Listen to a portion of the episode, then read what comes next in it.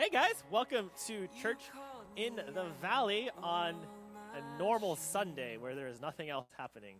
Um, why don't you all gather into your seats? If you guys are coming this way in person, you guys can grab some lyric sheets or connection cards and little packets with pens and stuff over there at the connection, call it the connection table.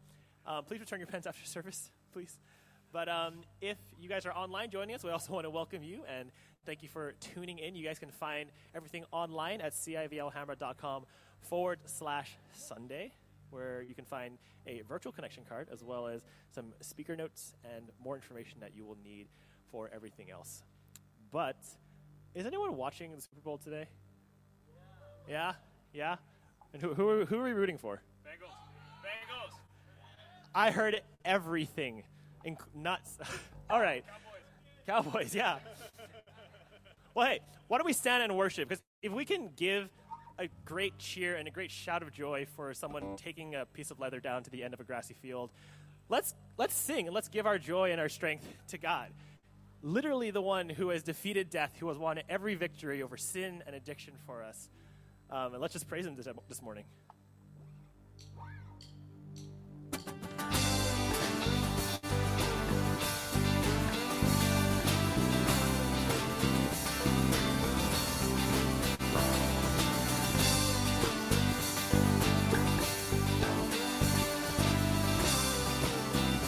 Breaks the Power? Who breaks the power of sin and darkness? Whose love is mighty and so much stronger? The King of glory, the King above all kings. who shakes the whole earth with holy thunder and leave us breathless in awe and wonder. The King of glory, the King above all kings. Sing of His grace. This is amazing grace. This is unfailing love. That you would take my place.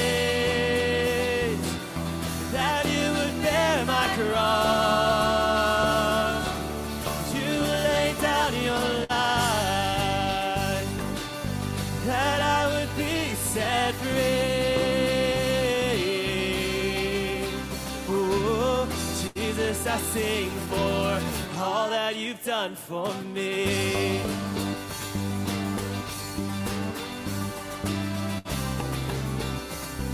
Sing, who brings our chaos? Who brings our chaos back into order? Who makes the orphan a son and daughter? The King of glory, the King of glory, who rules the nations with truth and justice, shines like the sun in all of its brilliance. The King of glory, the King above all kings. This is amazing grace. This is amazing grace. This is unfailing love. That you would take my place. That you would bear my cross. You lay down your life. That I would be set free. Oh, Jesus, I sing for all that you've done for me. Worthy is the Lamb who was slain. Worthy is the King who conquered the grave. Worthy is the Lamb who was slain. Worthy is the King who conquered. Sing worthy, worthy is the Lamb who was slain. Worthy is the King who conquered the grave. Worthy is the Lamb who was slain. Worthy is the King. One more time, declare He is worthy. And worthy is the Lamb who was slain. Oh, worthy is the King who conquered the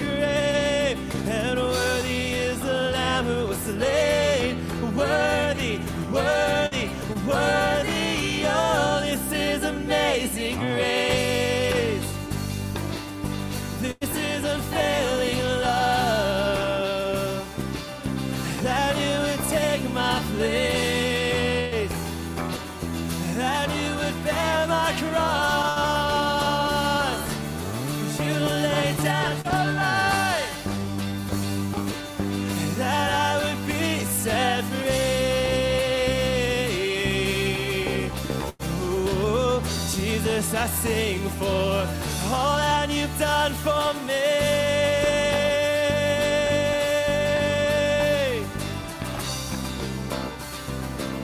We sing for all you've done. Oh, Jesus.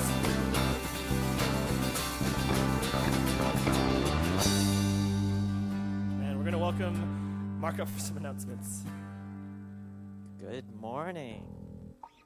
My name is Mark Klepsig, and I co lead a community group here at Church in the Valley. And we just wanted to welcome all of you, as well as those of you joining from home. Thanks for spending your time with us here this morning. Um, if you're our guest this morning, we do have a book for you that's called How Good is Good Enough that you can find on the resource table over to my left. And um, we'd love for everyone to fill out a connection card this morning. That's how we get to know what's going on with you, how you can share prayer requests so the staff can pray for you during the week. Um, and so, if you're a regular here at Church in the Valley, f- fill in whatever makes sense, whatever might be new information, uh, contact information changes. If you're a guest, just fill out whatever um, is comfortable for you, whatever you're willing to share. And um, if you're welcome to uh, to give to support our church online, as well as the offering bucket, again on the resource table to my left. And um, that is about it. We're short and sweet this morning as we try to expedite the time. Oh, wait. No, we're not thinking about the Super Bowl. Never mind. Um, as we continue in worship of our God. Thank you. Stand and keep worshiping, please. We've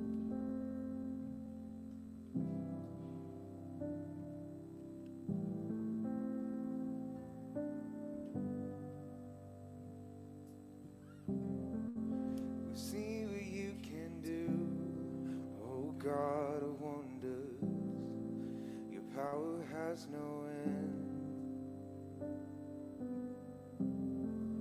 The things you've done before, in greater measure, you will do again. Cause there's no prison wall you can't break through, no mountain you can't move. All things are possible.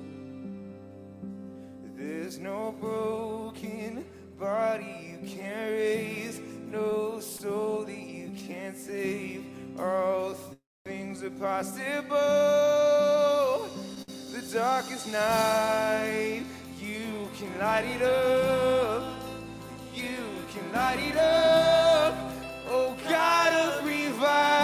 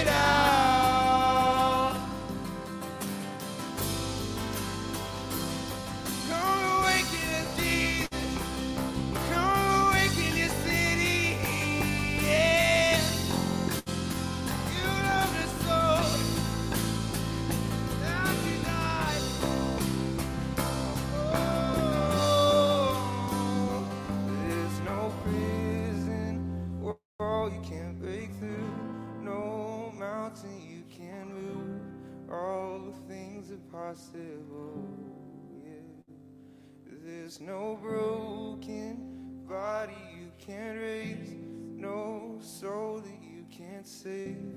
All things are possible, things are possible.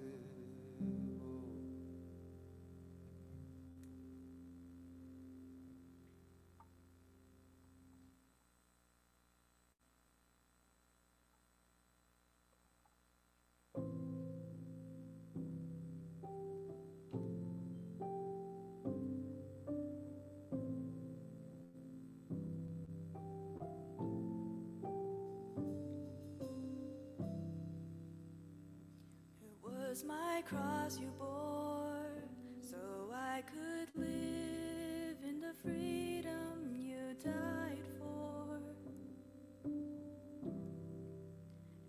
And now my life is yours, and I will sing of your goodness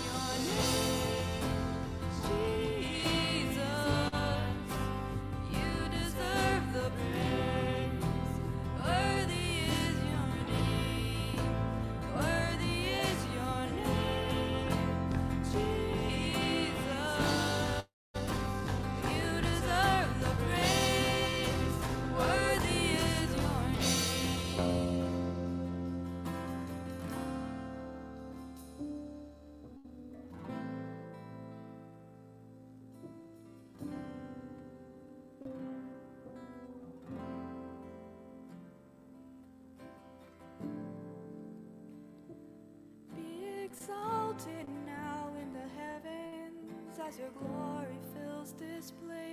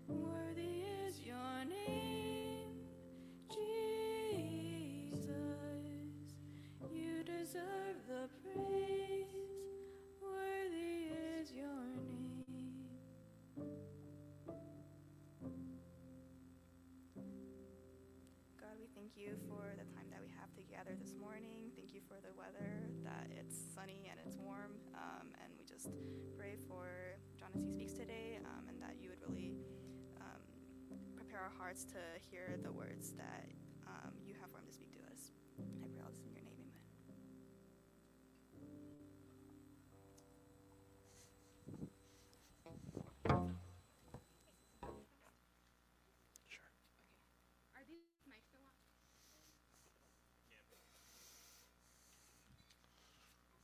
Are they on? Oh yeah, okay. Well, they're really on.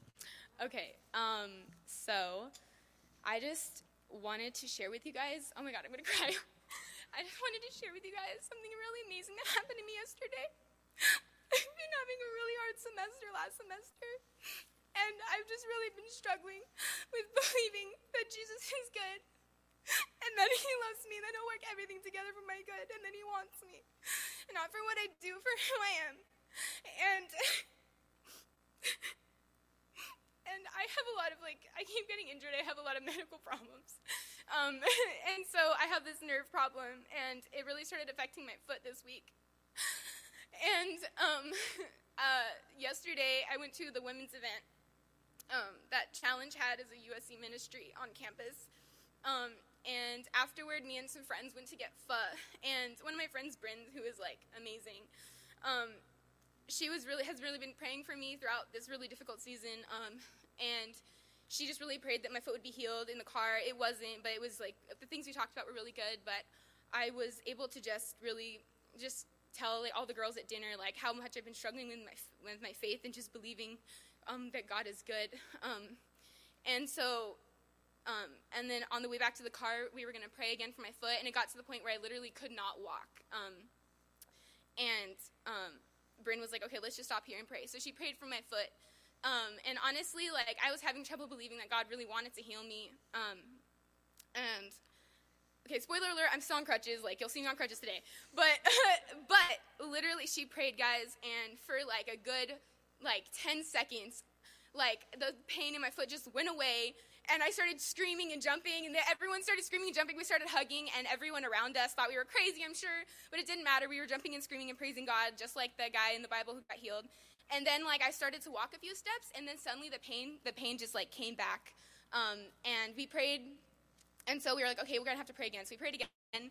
Um, but this time, Bryn was like, "Okay, Molly, like maybe you just need to confess this to God, like you, the, your disbelief, and not because like God's angry, but just di- confessing it to just tell Him to cast my anxieties on Him and to ask for grace from Him to just help me believe in Him again. Because it's always been so easy for me to believe and trust in Him, but it just suddenly became so hard. And so He did." Um, through the me confessing, like immediately in my prayer, I just felt this like spirit of peace wash over me. Um, and like suddenly I just knew like I after confessing that the enemy just felt so big and I felt so small. Suddenly he was just like like you're not small and i was like oh i know that i'm not small and like it just all of a sudden like everything that i've just been really dealing with just faded away and um I just felt so free, and then and so I didn't get healed. Like, but I, but Bryn was like, Molly, like maybe the thing that God was trying to heal is not your foot, maybe it's your heart. And honestly, I was like, I'm okay with that. Like, I like I could not care less about my foot or my physical injuries right now. I just want to believe in Him again, and I do. So I just wanted to share that to share because we're singing a song about the God of revival, and I believe that God is going to revive us. He wants to revive us, and we need it, and we need His help, His grace to believe in Him. Um, and yeah, that's all I have to say. Thank you for listening. Thanks for sharing, Molly. All right, so we're good for the day, right? You guys all go home. um, you know, it's hard to top stories like that of God changing hearts. So thank you for sharing, Molly. Um, well, good morning, everyone. I hope that you had a great week. It is the Super Bowl today, so you are lucky. I worked hard and I cut down my message from six hours to five and a half. So be encouraged. Um, and for all of you who live by USC or on the west side and have to drive back today after church, good luck. Uh, the rest of us will enjoy actually watching the game. Um, now, today we're going to be finish- finishing our message series on the journey of life. And to give you a recap of what we've gone through so far, Neil kicked off the series by talking about a fresh start. And in life, we're going to have many areas that we need fresh starts in. You may have a fresh start in a new relationship, um, a new job, a new season of life. And for those who decide to follow Jesus, there's the ultimate fresh start in choosing to put our old ways of life off, and instead choosing to be a part of the kingdom of God and living by his ways. Um, and Neil also discussed that the kingdom of God, what that actually is, it's wherever God's will is being done. It's his rule and reign here on earth and now and into the future. And then Jeremy discussed with us some next steps, um, ways that we can follow God after taking that fresh start. So we looked at getting to know and enjoy the King, really getting to know who God is, to love Him, learning to do life with uh, with people in God's kingdom. You know, we're a kingdom filled with um, with unperfect people that we're going to have to work with and then how to align our values and ways of living with those in God's kingdom. And Jeremy, you know, looked at some guardrails uh, that can help us in life really live the wonderful life that God has designed for us. And then last week, Jeep shared with us how it is that we can make a difference in our lives by focusing in on the Great Commission and making disciples. Um, and so, what Jeep shared with us is how we first do that is by first tasting the goodness of God. We have to taste the goodness of God ourselves to be able to share that with others. And then next, we need to relate well and share our lives with others. We cannot impact people's lives if they don't know who we are. So we have to share our lives with them. And then finally, we can have an impact. We can create a difference in people's lives by getting them to imitate us. Um, as we follow God, if others follow us, then that's going to help them in turn follow God. Now, today we're going to be discussing how do we finish well in our journey of life. Now, depending on your stage in life, you know, you may be thinking, whoa there, Haas. Like, I, I you know, I'm just getting started. It's going to be a little bit before I need to finish. This may be a little bit premature for me. But, you know, the reality of finishing well is that it's actually a lifelong adventure.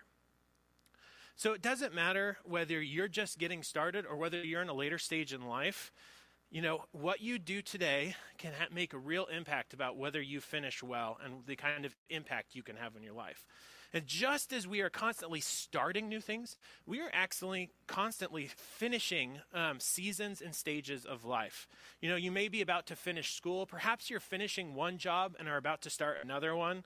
You know, maybe you're finishing raising your kids and are about to launch them out into the world you know whatever it is that you're looking at finishing whether even if it's that ultimate finish line of going and joining christ in heaven no matter what finish line is coming up on your horizon The steps that we take today determine whether we finish well or whether we miss the mark. You know, they help determine whether we're going to look back at, with satisfaction about what we did or whether we're going to look back with regret. And finishing well does not happen by accident, it comes from an intentional life. So, how, how is it that we finish well? What do we do in order to finish well in life? Well, the first thing we need to do is we have to, to finish well, is to start running in the right direction. We have to run or we have to journey in life to the right finish line. We are all going somewhere in life, we're all on a journey. Each and every one of us is investing our lives in something. We are going in a direction, we are going somewhere. The question is, will we really like the destination when we get there? You know, I, I think in our culture, we don't often relate um, how what we do today affects our culture. I know I don't think about the little choices I am making today are going to affect where I am in a few years, where I'm going to affect in many years. But that's really how God made the world. If we look in Galatians at Galatians 6 7, we see Paul writing this says, Do not be deceived. God is not mocked. For whatever a person sows, that he will also reap. You know, yesterday I actually spent a little bit of time planting some flower seeds and planting some bell pepper seeds. Now, if I hope that I'm going to get a lime tree out of that, then I'm going to be sorely disappointed because what you sow determines what you reap. The direction that we are going in life determines the destination that we are going to arrive at. And it also actually influences how difficult the journey is going to be. So I, am going to tell you a, a, story that's a little bit embarrassing, um, but I think illustrates this point well. Now, I come from a very small rural area, and where I come from, you didn't have to be good at sports to participate, you just had to show up. And I showed up from when I was in sixth grade to my sophomore year of high school to cross country. Now, I, I know you guys are all looking at me and thinking, I can totally see you were the most amazing cross country runner. No, no, no, no. Let me shatter your expectations here. I was terrible. The best I can say I ever did was in one race I got third because there was 3 of us. That's right. That's right. I'm like the Olympian who goes first and so they sit in the gold medal bracket for a second. Like that was me. Um, well, so coming in the small town, you know, I showed up, so I was part of the cross country team. And also coming from a small town, we also tended to compete against other small areas. Now, while I was terrible, my teammates actually weren't. And so, both my freshman and sophomore year of high school in cross country, we actually made it to the state cross country meet where I got to run against people who actually can run well. And so, you can imagine how that went. Now, I don't know if it's a little different in the city, but the first thing we did whenever we were showed up at a cross country meet is we'd walk the course because you had to know where you were going when you were running. We'd be up in the mountains, in the woods, out in the fields. You didn't necessarily know where to go. You had to walk the course so that you knew where to go while you're running it. Now, I don't know what we were thinking, but we went to the state cross country meet and we did not walk the course. Um, but not to worry because there's going to be officials at every major junction so that they will tell you where to go. So, you know, we didn't walk the course. I don't know, we were being stupid, but it doesn't matter. So the race starts, and I start running, which for most people, you know, most runners is like a slow jog. So I start running. Now, here's the problem. When I got to those junctions, the officials had left because they thought everyone had already come through. no, no, no. So, as you can imagine, I actually got a little lost state cross country meet, I don't know where I'm going. I'm just running in directions. I actually would stop and ask people where I was supposed to be going, and every once in a while, I literally have to turn around and start running back the other direction. And so I, I did finish in the end. Um, I finished while the next race was finishing. Literally, they were running in, I was running at the same time. Well, let me tell you, my friends, that's not how you want your life to be you don't want to spend life, you know, ex- using tons and tons of energy, running miles and miles and miles, only to find out you're going in the wrong direction, that you're not going to get where you want to get to. Paul addresses it this way in 1 Corinthians 9 24 through 27. He says, Do you not know that in a race all runners run, but only one receives the prize? So run that you may attain it. So we have a goal that we're trying to get to. We actually need to run in the direction where we can potentially actually win that prize. Every athlete exercises self-control in all things. They do it they do it to receive a perishable wreath, but we an imperishable. So I do not run aimlessly. You know, I don't run in random directions. I do not box as one beating the air. We don't flail about our arms thinking that that is actually connecting with our opponent in the ring. But I discipline my body and keep it under control, lest after preaching to others, I myself should be disqualified. So Paul was saying here, I'm pointing other people in the direction to go. I don't point to them and say the finish line's over there and then start running that way. We have to discipline ourselves to choose to run in the right direction to the right destination. And if we are following Jesus, we're on a journey to an imperishable wreath, and we don't want to miss the mark and miss the prize. Hustling in any direction is not the same as running to the right one. So, what is that destination? What's that direction that we need to be running in order to finish well? Well, thankfully, that's exactly what Neil, Jeremy, and Jeep have been speaking about for the last three weeks. You know, it's an intentional life of glorifying God, seeking to get to know Him and love Him, and taking part in the work that He has for us here on earth. So if you missed any of their messages, I highly encourage you this week to go back and listen to those. You will not be disappointed. The destination we arrive at, how we finish each stage of life, will result in the direction that we're traveling today. We have to be intentional in life to fight to stay on the right path in the journey. Without this, we really cannot hope to finish well. So, that first thing, we have to go in the right direction. The second thing we need to do to finish well is we need to watch out for tripping hazards that can cause us to stumble and to get off track. Now, today I'm, I'm going to look just at four tripping hazards, and this is not an exhaustive list. Uh, really, you know, each one of these could be an entire message series itself. But I want to go over these four because I think that they're a little bit sneakier in terms of how they can get us off track, or at least they are for me. So, the first two tripping hazards are identified in the parable of the sower.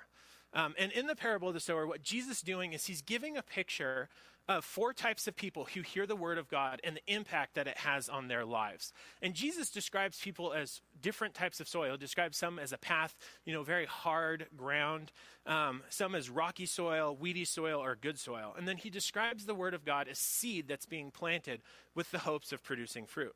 So we're going to look at Matthew 13, 18 through 23, where Jesus is explaining the meaning behind the parable.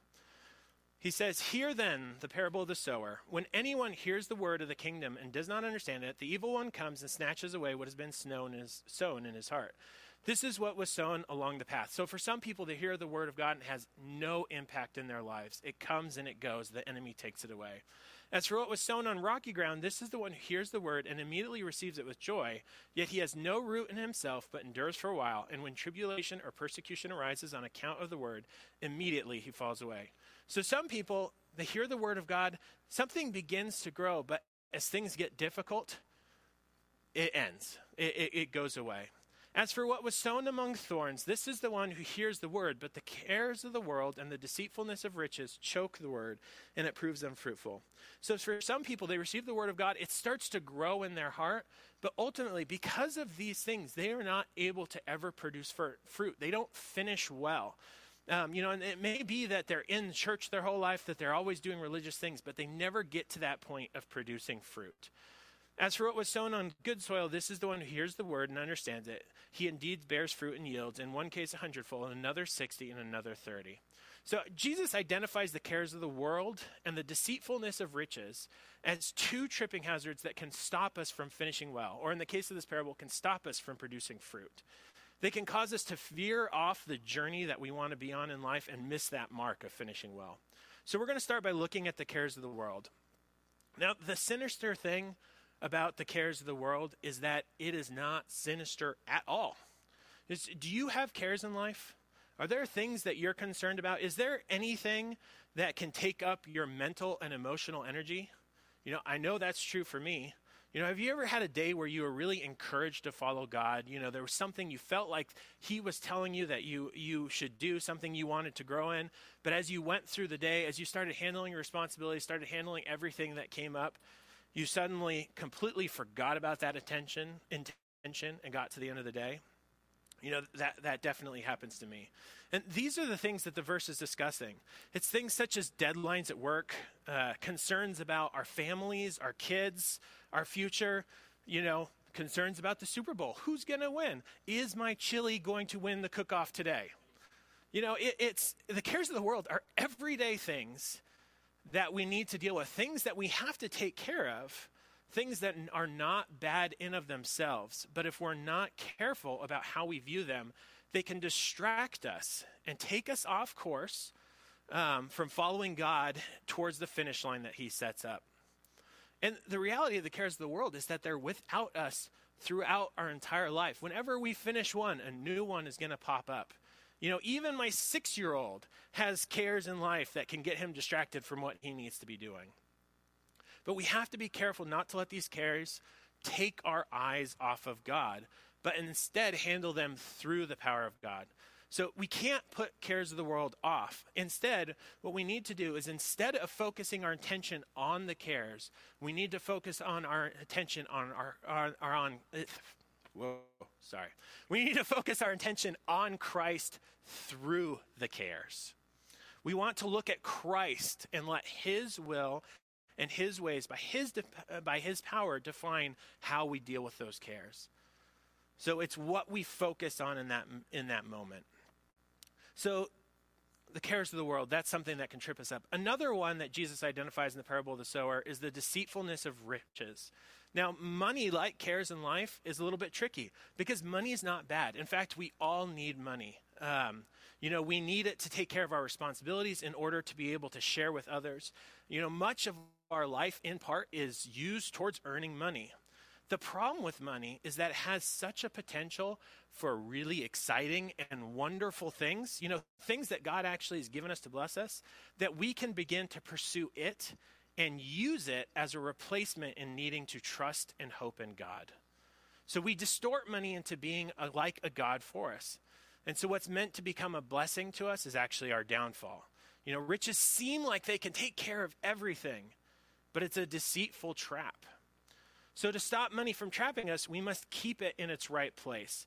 We can't give into its deceitfulness and trust it, but instead we must continually trust in God and realize that God has given it to us as a stewardship to be used in ways that please Him. In 1 Timothy 6 17 through 19, uh, Paul is writing to Timothy and he says, As for the rich in this present age, charge them not to be haughty, nor to set their hopes on the uncertainty of riches, but on God, who richly provides us with everything to enjoy. They are to do good, to be rich in good works, to be generous and ready to share, thus storing up treasures for themselves as good as a good foundation for the future, so that they may take hold of that which is truly life. So the rich are not to be insular focused. They're not to be thinking highly of themselves, like, I got this all together. I'm self adequate because I have all this money. But instead, the rich are to be outward focused, using their money for the good of others and not just for themselves. And we want to grab onto what is truly life, trusting and following God, not trusting and following money. So, to finish well, we have to keep money in its proper place. So, the cares of the world, the deceitfulness of riches, these are two things that can cause us to stumble, cause us to get off track. And another one is running on our own strength. God has given us an ability to handle a whole lot in life. He's made us resilient, intelligent, creative, ready to go through a long journey. Consequently, we can start to think, you know what, I can handle it all. I got this, man. God has made me awesome. I can do this. Yet, as resilient and as strong as we may think we are, we were never meant to go through life on our own strength. We were designed to be in a relationship with God. And if we try to go through life on our own strength, we're going to find that weariness and discouragement will drag us down from making it very far in that race. And we're going to start looking for an easier path, a path different from God. So if you find yourself constantly weary in or weary of life, you know, this might be something that uh, you're a trap that you're falling into. But again, we're designed to go through life with God. And he promises he will be there for us and to give us that strength. Isaiah 40, 30 through 31 says, Even youths shall faint and be weary, and young men shall fall exhausted. Now, if you have any doubt about how energetic young men can be, On any normal Sunday, you just watch Luke Stevens sprint back and forth with those kids chasing him, and he just keeps going, which I appreciate because it keeps my kid running and running. You know, young men have a lot of energy, but they will fall exhausted. But they who wait for the Lord shall renew their strength. They shall mount up with wings like eagles. Have you ever watched an eagle take off? You know, it's very majestic and it's very effortless that they're able to take into the air. They shall run and not be weary. They shall walk and not faint.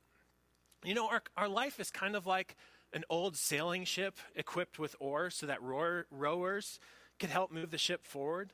Well, likewise, God in life has given us abilities, He's given us resilience because we are supposed to take part in that labor. We are supposed to row, uh, we're supposed to work. But if we think that by rowing, we can replace the power of the wind pushing the, the, the ship forward, you know, we're in for an exhausting surprise. If we think that by our own strength we can control the results, that we can cross that ocean, we're going to burn ourselves out. So, choosing, we have to choose to live um, by the strength of God. And this is a daily choice that we have to make. Because the reality is, in the middle of the race, in the middle of the journey, you know, sometimes we can look around and go, wow, you know, I've, man, I've made it so far. Well, man, look at this. And we forget that God was the one who's been propelling us there. And what we can do is we can begin to let go of God's strength. We can drop the rigging of the sails and we can row, row, row. Just keep trying to go, go, go. But before long, what we're going to find is that we're going to be dragging. We're going to be exhausted. And again, we're going to start looking for an easier path to go down. So, how do we rely on God's strength instead of our own? We have to embrace our own inability in order to experience Christ's ability. Again, we have to embrace our own inability to experience Christ's ability. To journey by Christ's strength, we don't rely on our own talents, abilities, wisdom, endurance to get us to the destination, to get us to the results that we want. You know, we don't try to row across that ocean. Instead, we seek to live out God's will, His ways, embracing our weakness, and rely on His power. And then we have to leave the results of what happens up to Him. so, tripping hazards, the cares of the world, the deceitfulness of riches, trying to go by our own strength, and the last one is going it alone. And this this is a tripping hazard which I would say our culture especially loves. You know, we love the story of the lone hero who brings justice you know, the lone businessman who succeeds, the lone adventurer who climbs the mountain. And I don't know about you, but when I was in school, the thing I, I liked least were group projects. Because, you know, just, it's just so much better to do it by myself and do whatever I want. Um, we like that idea of the lone man and woman. You know, even the American Army called for a while carried the slogan "an army of one." And you know, part of the reason that they ended up changing that is because there is no such thing as an army of one. You know, despite what every 80s action movie like Rambo taught us, there is no army of one. Armies are about teamwork, it's about people working together.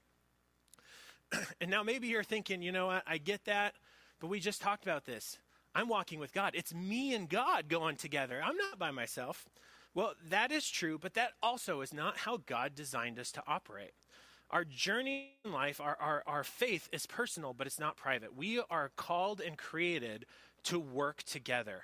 And God actually speaks of Christians as part of a metaphorical body, needing the rest of the body to operate properly. So when we go it alone, it's like cutting off our arms and our legs and hoping that we're going to be able to do everything that we need to do, that we're going to be able to function well and do more than, than we could do with others. You know, Paul Paul was a great man. Um, he was a disciple maker who arguably had, you know, has had some of the greatest influence on this world since Christ. Yet he didn't even go it alone. Throughout his letters, we see that he had people he was running in life with. We have to have running mates. We need running mates. Those who will help us, encourage us, challenge us, and will work with us to get further down the race in life towards finishing well. There's an African proverb which I think fits this well. It says, If you want to go fast, go alone. If you want to go far, go together. And one of the great things about running mates is they actually help us avoid the tripping hazards. Other tripping hazards. Ecclesiastes 4 9 and 10. And it says, Two are better than one because they have a good return for their labor. For if either of them falls, the one will lift up his companion. But woe, listen to that, Whoa. to the one who falls when there's not another to lift him up. Running mates help us see when we're about to trip. They help us see when we've taken a few steps or a few miles off track. You know, if I had had running mates with me at that cross country course, I might not have had to run so long before I knew where I was going. Running mates encourage, correct, and challenge us. So we have to be connected with other believers to really make it far in the journey of life and to be able to finish well. We need other men and women in our lives. We have to be connected to the church, to the body of Christ. So we want to avoid the tripping hazards. We want to avoid the care, you know, be careful of the cares of the world, the deceitfulness of riches, trying to run on our own strength and going it alone. And then the third thing we need to do in order to finish well is when we fall, when we get off track, we have to get back up and keep moving forward. You know, at some point in our journey in life, we are going to fall. You know, those tripping hazards, they're, they're going to get us. And so the question is is it going to be a small trip or are we going to be down and out for a long time? We can get distracted and go in the wrong direction. And not only through our own sin can we do this, but um, it can happen through other things that come and knock us off course. Because, you know, the world is against the ways of God. Trouble in life is not a matter of if, but when.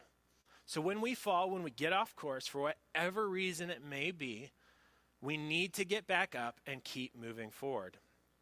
Proverbs 24:16 says, "For the righteous falls 7 times and rises again, but the wicked stumble in times of calamity." Even the righteous ones fall again and again, but they keep back keep getting back up and moving forward. And as we saw in Ecclesiastes 4, 9, and 10, walking with others is so important for this because they can really help us get back up. So, as an illustration to this, I want to show you a clip from the movie of Chariots of Fire. Um, Olympics. Yeah. Well, so what this is, this is a movie about the life of Eric Liddell. And Eric Liddell, he was a Scotsman um, who was an amazing athlete. And he ended up running for England in the 1924 Olympics and became a national hero. After that, he moved to China, leaving it all behind to become a missionary for China. Um, and what this what this uh, video is is it shows one of the races before the Olympics, just in terms of his athletic journey. So let's go ahead and watch that.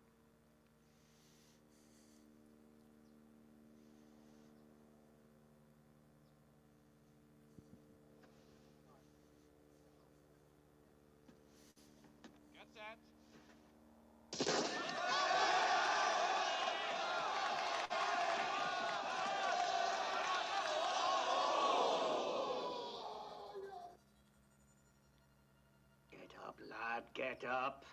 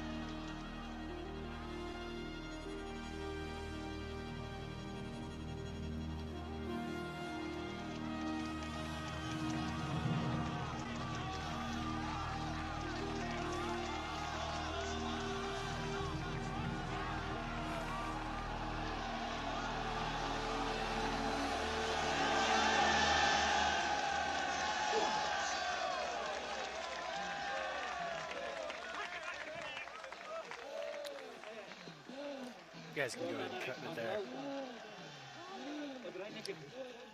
So, you know, what's awesome about this clip is that actually happened. You know, th- this is real. Eric was in a race um, where he fell down, and you know, he could have easily have given up. You know, I could have said it's too hard. Like, there's no way I can catch up to those guys. You know, he could have had a, a bad attitude about this, like it's not fair. He could have even had a really great attitude out of it, like You know what? Sometimes these things happen next time. But what he did was he got back up. He was 20 yards behind the other runners, and he busted it running for the prize. Now, thankfully in life, we actually are not competing against anyone else. So be encouraged if you're not fast. Um, we're not competing against anyone else. What we are competing to is whether we will finish well. And Eric, in this race, he finished well. And not only that, he finished well in life as he went to China um, and became a missionary there. So when we fall, we have to get back up. We look to God's grace and his forgiveness. It doesn't matter how far we've gotten off track, how bad that stumble was. God's grace, which is his favor, which we do not deserve, is strong enough that if we rely on it, it'll help us get going in the back, back in the right direction. So, in order to finish well, we need to go in the right direction. We need to watch out for tripping hazards. And when we fall, we need to trust in God's grace and get back up and keep moving forward. Now, w- why? Why is this so important? You know, why does it matter whether we finish well? Why not just go where life will take us and try to enjoy the ride? Well, I, am going to give two reasons why I think we need to seek finishing well. First of all, God promises us a reward in heaven for our faithfulness here on earth. Now, we don't know exactly what that's going to look like or what that's going to mean, but what we do know is that we have a good God, and when He promises that something is so good and worthwhile, that we can trust Him and know it's worth the effort. And secondly, it comes back to what Neil talked about in the very first week of this message series. What do you want your life to be about? Do you want to have an impact that's felt into eternity, or do you want to live and then die and have it be like you never lived at all? Because the truth is, we don't know what hangs in the balance of us finishing well. And to illustrate this, I'm going to use an illustration I recently heard myself that I think really captures the importance of finishing well. We're going to look at Paul. Paul is a great example of what looks like to finish well and what that can mean for the world and for a life. Now, Paul was a man who God had assigned to carry his message to the Gentiles, to the non Jewish people throughout the Roman Empire. And about 10 years into his ministry, Paul was put under house arrest in Rome, essentially waiting for the day that he would be killed for his faith. Now, I, I don't know about you, but I think for me, if I had seen God give me assignment and then I suddenly went to jail, like, I'd have been like, wait a second, what happened here? You know, I, I'm supposed to be out there making disciples, starting churches, not sitting here in jail. Like, I think that would have been a big struggle for me. And Paul, he couldn't go out. He couldn't keep doing the thing that he had been doing up until that point. So, what did Paul do? Well, he sought to be faithful. And so he decided that he was going to do what he could. He sat down and decided to write some letters to some churches, to some believers, to really encourage them and challenge them. Now, who knows exactly what Paul was hoping to achieve with those letters? But he probably never could have imagined the impact that they would have. These letters that Paul wrote at this time were the books of Ephesians, Philippians, Colossians, and Philemon. Philemon, Philemon. I had to ask Neil how to pronounce that earlier. I cannot. Philemon. Uh, and these books have had a huge impact in the church across the centuries. You know, they have helped shape Western culture. So, what hung in the balance of Paul finishing well?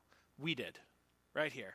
Our church, every believer who follows Christ, hung in the balance of Paul finishing well. And so, we don't know what may hang in the balance of us finishing well at our current job, us finishing well in school, and what us finishing well in life. And so, just as we have this great example of Paul finishing well and the great impact that can have, sadly, there's also many stories of people who didn't finish well and the consequences that that has, the implication that it had for generations of families. We don't know what finishing well may mean for the future of our kids, our grandkids, our neighbors, our coworkers, roommates, teachers, classmates. But if we're intentional about how we live today, then we can work towards finishing well and can have an amazing chance to make an impact in the lives of others. So, to close, I want to encourage you to think about the last four messages. Um, and if you've eh, missed any, to really go back and listen to them and think through where are you in the journey of life? Uh, what is it that God is pointing out to you to be working on and to keep going to go on that right path? And so, go ahead, if the band can go ahead and come back up to to close us out as a, sort of a summary or a charge um, for this message series. I'm going to read Romans 12, 1 and 2. It says, I appeal to you, therefore, brothers, by the mercies of God, to present your bodies as a living sacrifice, holy and acceptable to God, which is your spiritual worship. Do not be conformed to this world, but be transformed by the renewal of your mind, that by testing you may discern what is the will of God and what is good and acceptable and perfect. Thanks.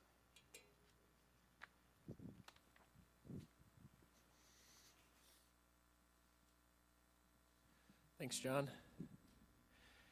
Well, hey, we're going to take some time to just think about that, meditate on that.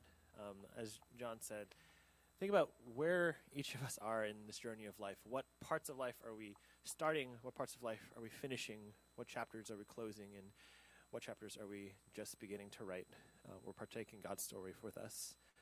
Um, and yeah, are there tripping hazards?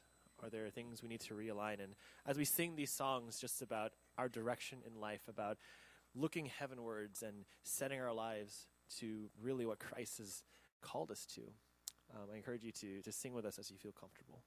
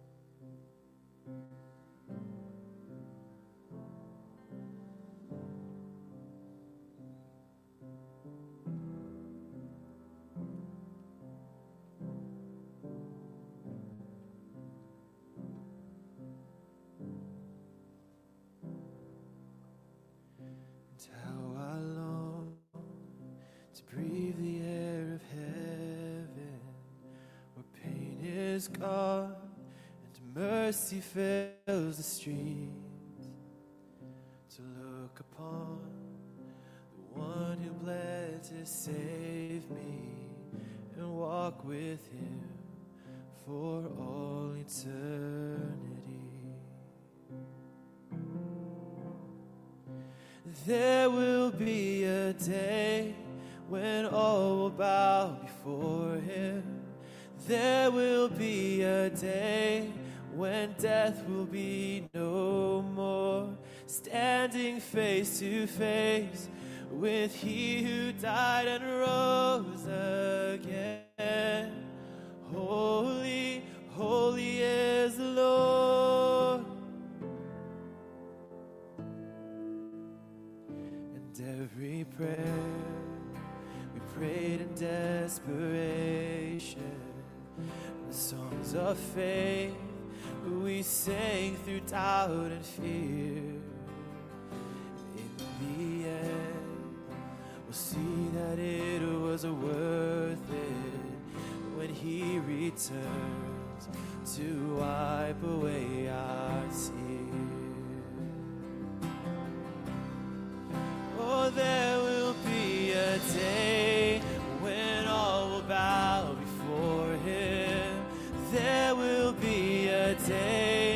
when death will be no more. Standing face to face with He who died and rose again. Holy, holy is the Lord.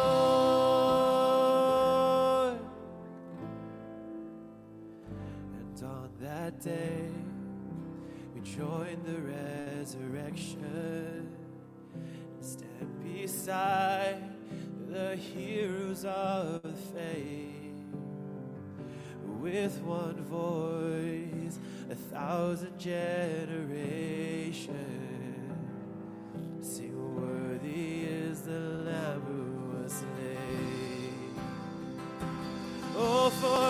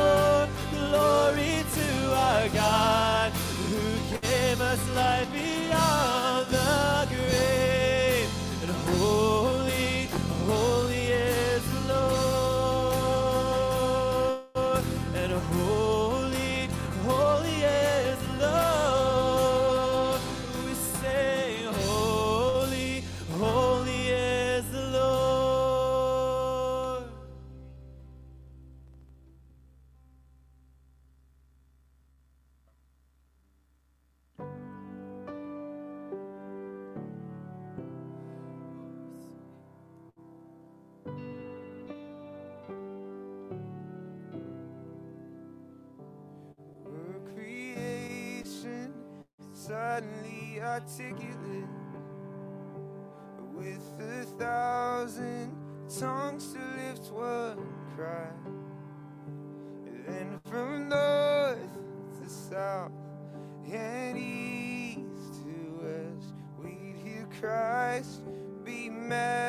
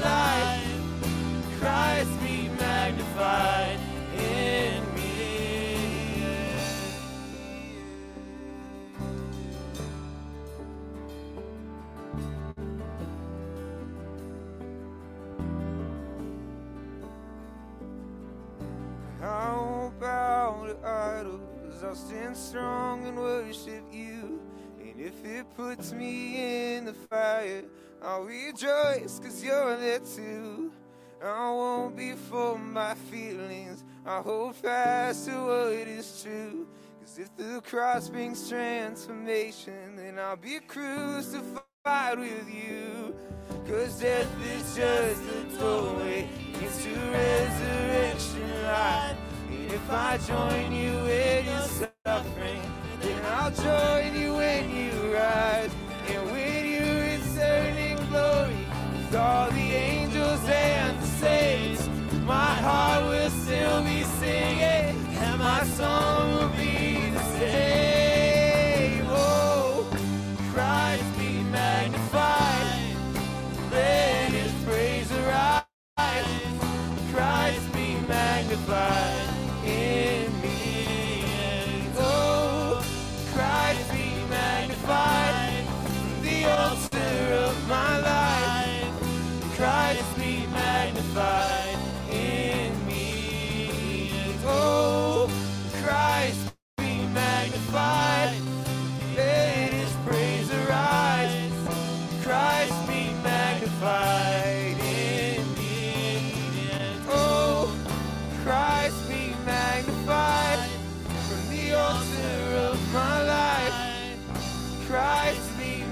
This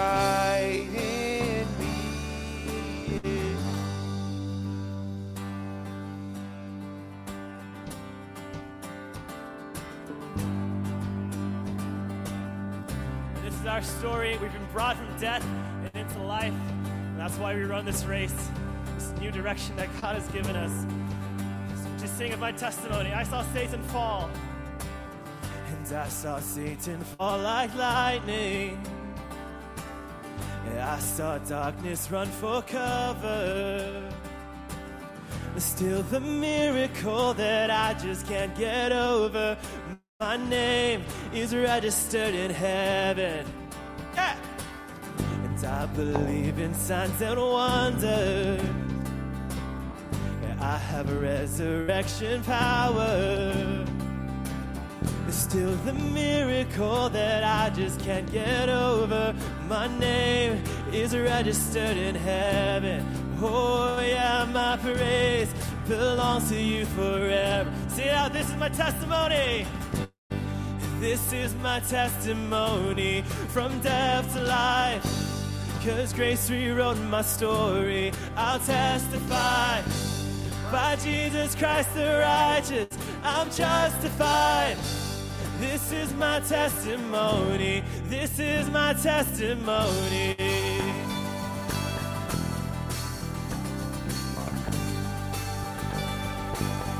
And come together. And come together, sons and daughters. Bought with blood and washed in water. Sing the praises of the Spirit, Son, and Father. Our God will finish what He started. Yes, so our God will finish what He started. Oh, this is my testimony from death to life. Cause grace rewrote my story. I'll testify by Jesus Christ the righteous. I'm justified. This is my testimony. This is my testimony.